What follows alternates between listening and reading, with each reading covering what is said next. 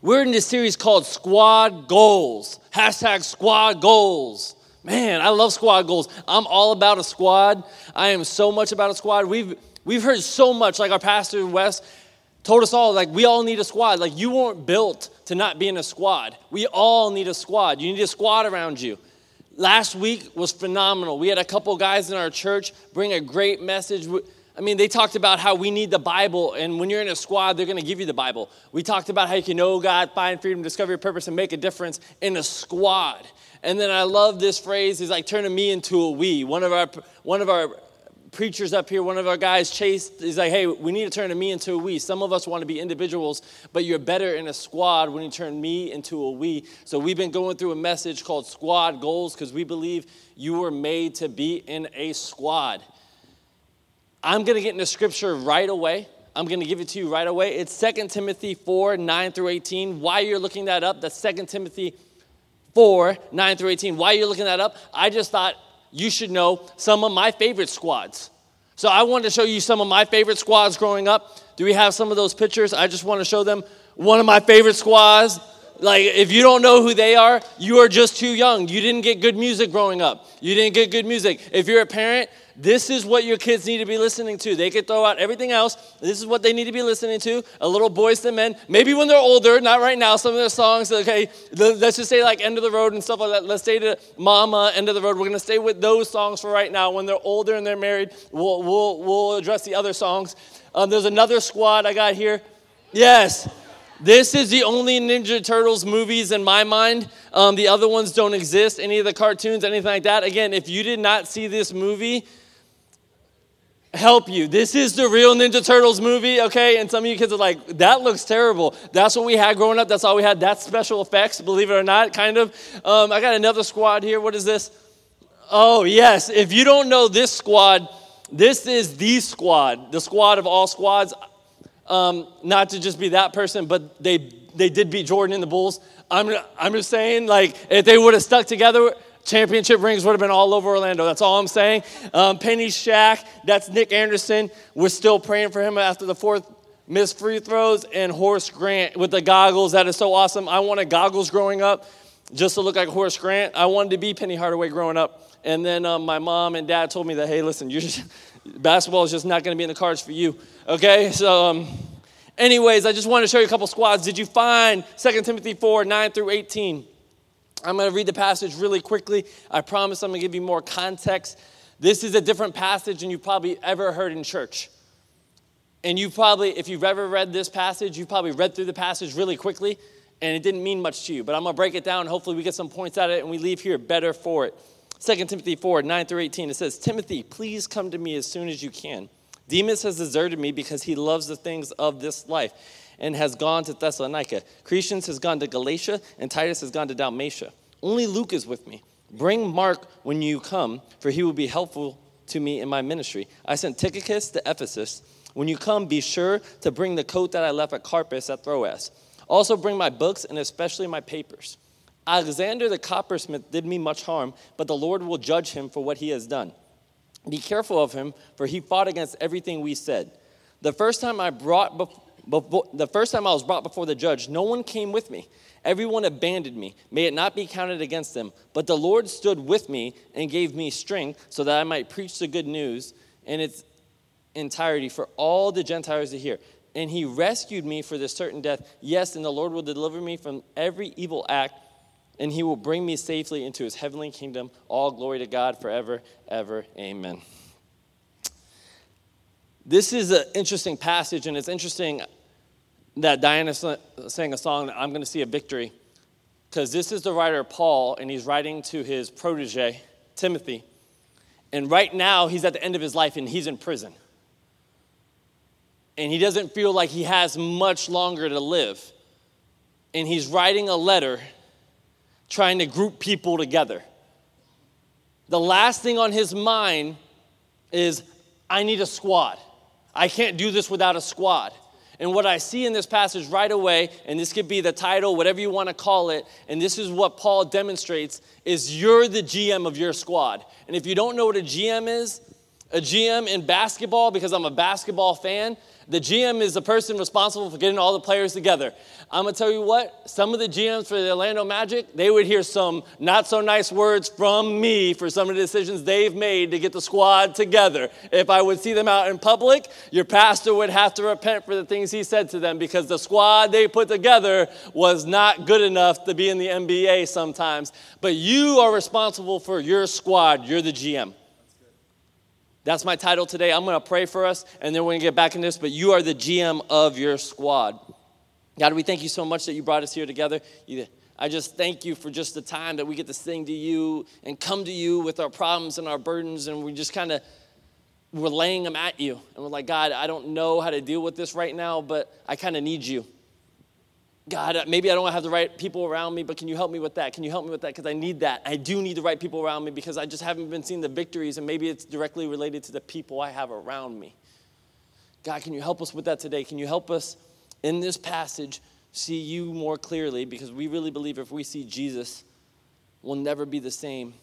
If we get a squad around us, we're going to never be the same, and we're going to see some victories in our life. And people are going to look at that and say, How did that happen? It's like, you need Jesus and you need a squad. God, we pray for the squad of the Orlando Magic that you would make them a high playoff team and we would see a championship in the next decade in this city, your city, the best city on earth. And all God's people said, Amen. Amen. I just pray for the Magic every time because they need, they need it. They, they need it. So, if you're like, man, Wes is not teaching this morning, yes, I am the student pastor here. My name is Joel. And I get to hang out with students all the time. In fact, I've been doing student ministry for a very long time. I've been doing student ministry for about 10 years now. I'm 30 years old. You'd be like, man, how, how did anyone let him hang out with students when he was 20? I don't know either, but they let it happen, and it's been happening since. One of the things I love about student ministry is we always go to camps. I remember when I became the middle school pastor, for um, another church, and they're like, Joel, we're to go to this camp. It's a mid year conference. We're to do it. We called it Unique because we wanted everyone to know that all, all the students were made uniquely by God. So we're going to this camp. And we're not talking about hotels. Now, when you go to Hope students, you're like, man, I'm not going to camp with Joel. They stay in hotels and suites. I'm talking about they were staying in bunks with no air conditioning. So we're taking our kids, the old school camps, bunks with no air conditioning.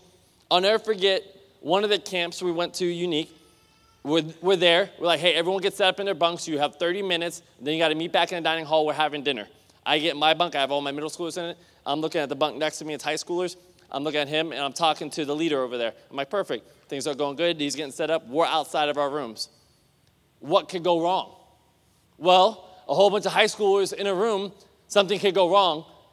All we hear, and it took about five minutes for this to happen, mind you, in the room, five minutes, is a big crash and the back door of the cabin is now off the hinges. I walk into the room, I run over to this person's room, and the high school leader runs into my room, and we're like, hey, what the heck? You know those times when you're like, you have no words to say? Parents come with me, you just like, why? what happened here? It was also the coldest weekend of the year, and he had broke the hinges off the door. I look at the students, I'm like, what happened? They all point at one student. Him. For the sake of the story, I'm not to share his name, but they're all like, this guy. So I'm like, yo, bro. Explain, like, do I need to say anything? Like, how could this possibly happen? He's like, it wasn't me. It's like, well, everyone's pointing at you, bro. Everyone's pointing at you. And I was like, just tell me what happened. Are you going home? Well, it wasn't me. Well, it had to be you. I asked him one more time. He's like, oh, bro, well, I just wanted to see how much force it could take for a door to come off its hinges. and I'm like, how much force? He's like, yeah, so I tried the first time and I ran full speed at the door, and the first time it didn't come off. But now I know that two times, um, if you run out of door full speed, you could break it off its hinges. I was infuriated. I, I looked at him and I'm, I'm like, mm, like, and I'm like, you signed a waiver, but I'm like, man, like, and I'm just like holding everything in. I'm like, mm. And but then I thought for a second. I looked at the room.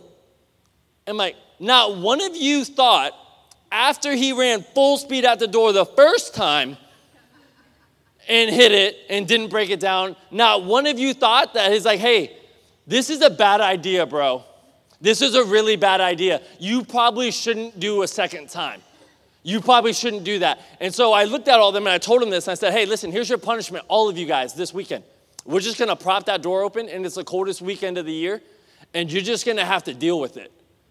And if it's cold, it's cold. You're gonna deal with it because ain't none of you stop that door from getting broke down. What I see in this passage is some of us have squads around us that, here's what you need. I'm sorry. You need a squad that stops you from breaking down the doors in a life that God doesn't want open. Some of you guys have squads around you that you're like, oh, this happened in my life. This is, oh, it's to make me happy. Oh, this is gonna make me so happy. This is awesome. Like, if I just get into this relationship, if I find that right person, it's gonna make me so happy. And you keep busting on doors, and finally, eventually, it's gonna break down. And you're like, oh, it's from God. It wasn't from God. It was because you didn't have people in your squad that said, stop banging down that door because eventually it will open and you're not gonna get love, you're gonna get lust, and that's not the same thing. But some of us don't have those squads that say, hey, wait, wait, stop, stop, stop. In fact, well, I'm done with this. I'm going to quit on this relationship. I'm going to quit on this relationship, even though God ordained it. And you don't have a squad around you to be like, no, no, no, stop. Don't bust down that door because you don't want to deal with what happens next. And we see this with Paul. He, he must have known the scriptures very well. Paul was raised in the scriptures, and this is what he knows. In Proverbs 13 20, it says, Walk with the wise and become wise associate with fools and get into trouble. They all got in trouble because not one of them decided to stop them. Not one of them decided to be wise and say, hey, listen, this is not a good idea. Paul's assembling a squad, and some of those people had to go in the squad because they weren't cut. They didn't make the cut because they couldn't say stop. The first person he addresses, like Demas, left because he loved the things of this world, and Paul was okay with it because he knew he's not going to give me good advice anyways. He's going to give me the advice, do what makes you happy advice. Because you, isn't it just about being happy all the time? He's like, that's not the advice that I need around me. In fact, some of the people I need around me, I need harsh advice. Be like, that's not cool. That's not okay. Don't bust down that down that door? Do you have a squad around you that stops you from breaking down the doors that shouldn't be open? Paul had one. Paul had one. See, here's the thing about squads like, we all need one, right? But you need to reevaluate your squad today. You're the GM. I want you to reevaluate your squad. And some of us, we wait until life's moments hit us to get a squad.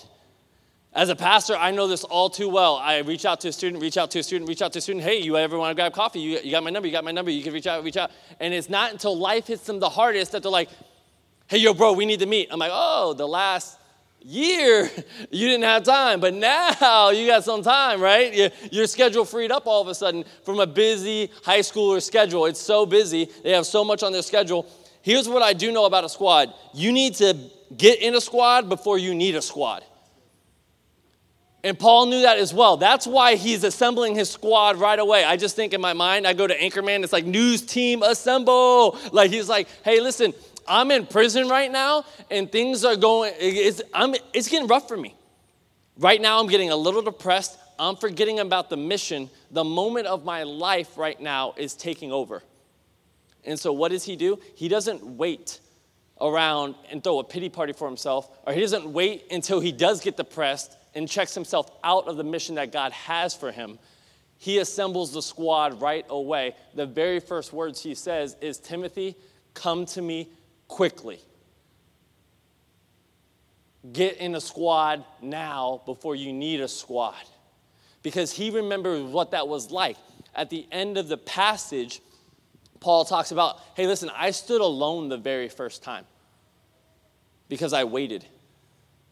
He remembers what it was like to stand alone. And some of us have fought some battles in our life alone, and we blame pastors for not being there, but it was really us because we waited to get in a squad when we had the opportunity to. You have people in this church that want to be in your squad, but we didn't get in the squad, we didn't jump in, and now life's hitting us hard, and now we'll just take any squad that's available. We're like, anyone who gives me any advice, that's my squad now. And we realize when we look at our friends, we're like, how did I get here? Squads don't happen by accident. You waited so you didn't have a choice anymore. And some of us has done, have done that, but Paul, he didn't want to do that. And see, what I love about a squad, a really good squad, and I believe we have the squads here at Hope Church, you don't need to wait because we got so many community groups on almost every night of the week that you could plug into. It's not even funny. We got couples groups, we got singles groups, we got trying to not be single groups. Like I don't know, like like you can like if you're like, hey, uh, that's me. Okay, like get in the squad. Maybe you might find someone. If you get the right people around you, maybe you might find someone. I don't know, Wes. I'm sorry. I'm just trying to promote community groups. Uh, if it helps them, if it helps you find someone, hey, well about community groups. We got all types of community groups on every single day of the week. There's no reason why you should wait to get in a squad. No reason. Because you need some people in your life, a squad around you that you can keep it real with. You need a squad that you can keep it real with. I usually say keep it 100, but they told me that was a little bit too student. But you need a squad you can keep it real with. You need a squad where you can sit around and be like, my life's not going so great. Like, I'm thinking about doing some things. Like, I need some help. You need a squad that you could say that to. You need a squad that you could be like, hey, my marriage isn't going so hot right now. I need some help, I need some prayer, and I need it now. But if you don't have a squad around you, you can't be real with anyone. So you're just gonna kind of guess or you're gonna pick anyone's advice. But if you have a squad that you could be real with and get down in the trenches with and be like, hey, we're gonna do life together. like, hey, your marriage isn't going so hot right now. At one point, my marriage wasn't going so hot. I'm gonna walk through you with this. Like, we're going to get through this together. When you have a squad, you can be real with. See, what I love about this passage as well is Paul is the leader of the squad, but yet he's the one asking for help. See, he wasn't above anyone else. He was like, yeah, yeah, Timothy, even though he's my protege, I need him. I need him right now because I'm struggling. I can't do this right now. I'm thinking about giving up. It's not looking so great. Paul's getting older. He's in prison, writing these letters, trying to even see if his work is actually being accomplished. I mean, it's depressing, it's dark. And he's like, Man, can I just be real with you right now, Timothy? I need you. I need you now. And he was okay being vulnerable in front of his squad. So much so, he even asked them to bring him a coat. That he's like, hey, listen, like, I need some, like, I have some other needs too. Like, he's like, man, Paul, you don't have everything. I thought Paul wrote most of the New Testament. Like, how does he need help? We all need a squad. But you need a squad you can really keep it real with.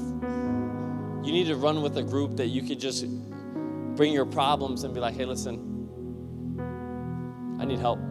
And that squad, they keep it real with you. It's like, hey, I'm not perfect either. You're not perfect. And we're going to squad up and we're going to try to see if we can get through this together. We all got some needs. We need a squad we can keep it real with. And this one is the most important by far, I think. And this is my last point. And I promise you, this isn't like, uh, Pastor, like I'm closing and it's 30 more minutes. I promise you that. I think if you miss this, this is the most important reason you need to have a squad is you need a squad that will cultivate the calling God has for your life, not compromise it. See, some of you guys have a squad around you that are actually compromising the calling God has for your life. Because they're speaking things in your life that sound good, but they're not God. They're speaking things in your life to be like, oh, well, do you really want to do that? Like, are you actually gonna you're gonna serve a church? like you're gonna do that? Like, oh, okay, oh. But what about your family? You need time with your family. And I believe that. You do need time with your family. But God has a calling for your life. And He wants to cultivate that. Why don't you bring your family to serve and serve alongside them and say, hey, why don't we cultivate the calling God has for all of our lives as a family? We're gonna dig in, but you need a squad around you that gets that out of you because sometimes you don't even see it yourself. And Paul was speaking to Timothy's life, whether, whether he knew it or not. Him asking him for help actually was cultivating the calling God had for Timothy's life because he was going to take over. And he was like, Timothy, you're the next guy. And he was getting Timothy ready. So he was cultivating that calling. He's like, You, you have a purpose, Timothy. He's like, Mark, I need him. He's helpful to my ministry. He's gonna get me where I'm going. Timothy, I need you too, because I'm gonna help you get where you're going. Do you have some people in your life that are cultivating the calling? Or when you look at your squad, it seems more compromised? See, we get, you guys are gifted, man. When I look around this church, I see so many gifted people. And they're using their giftings for things that don't really make a difference. And I know that's harsh, but I could say it because I'm the student pastor and Wes is going to be back next week. So if you if you're like, man, I got a problem with that, what Joel said, send it to Wes at Hope Church at hopewintergarden.com and he'll answer that email. He would love to answer that email for you.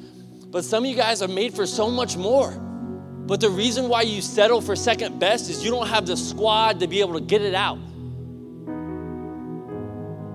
You don't have the squad to get it out, or you don't know how to get out. But God has a calling for your life. And what if you're like, Pastor Joel, not my life? You don't know my life because I've done some things. Perfect. Awesome. Paul killed Christians. And now he's cultivating a squad that changed the world.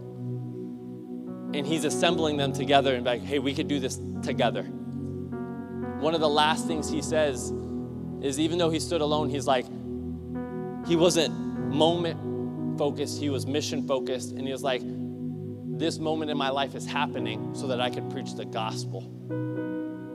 He's like, There's good news.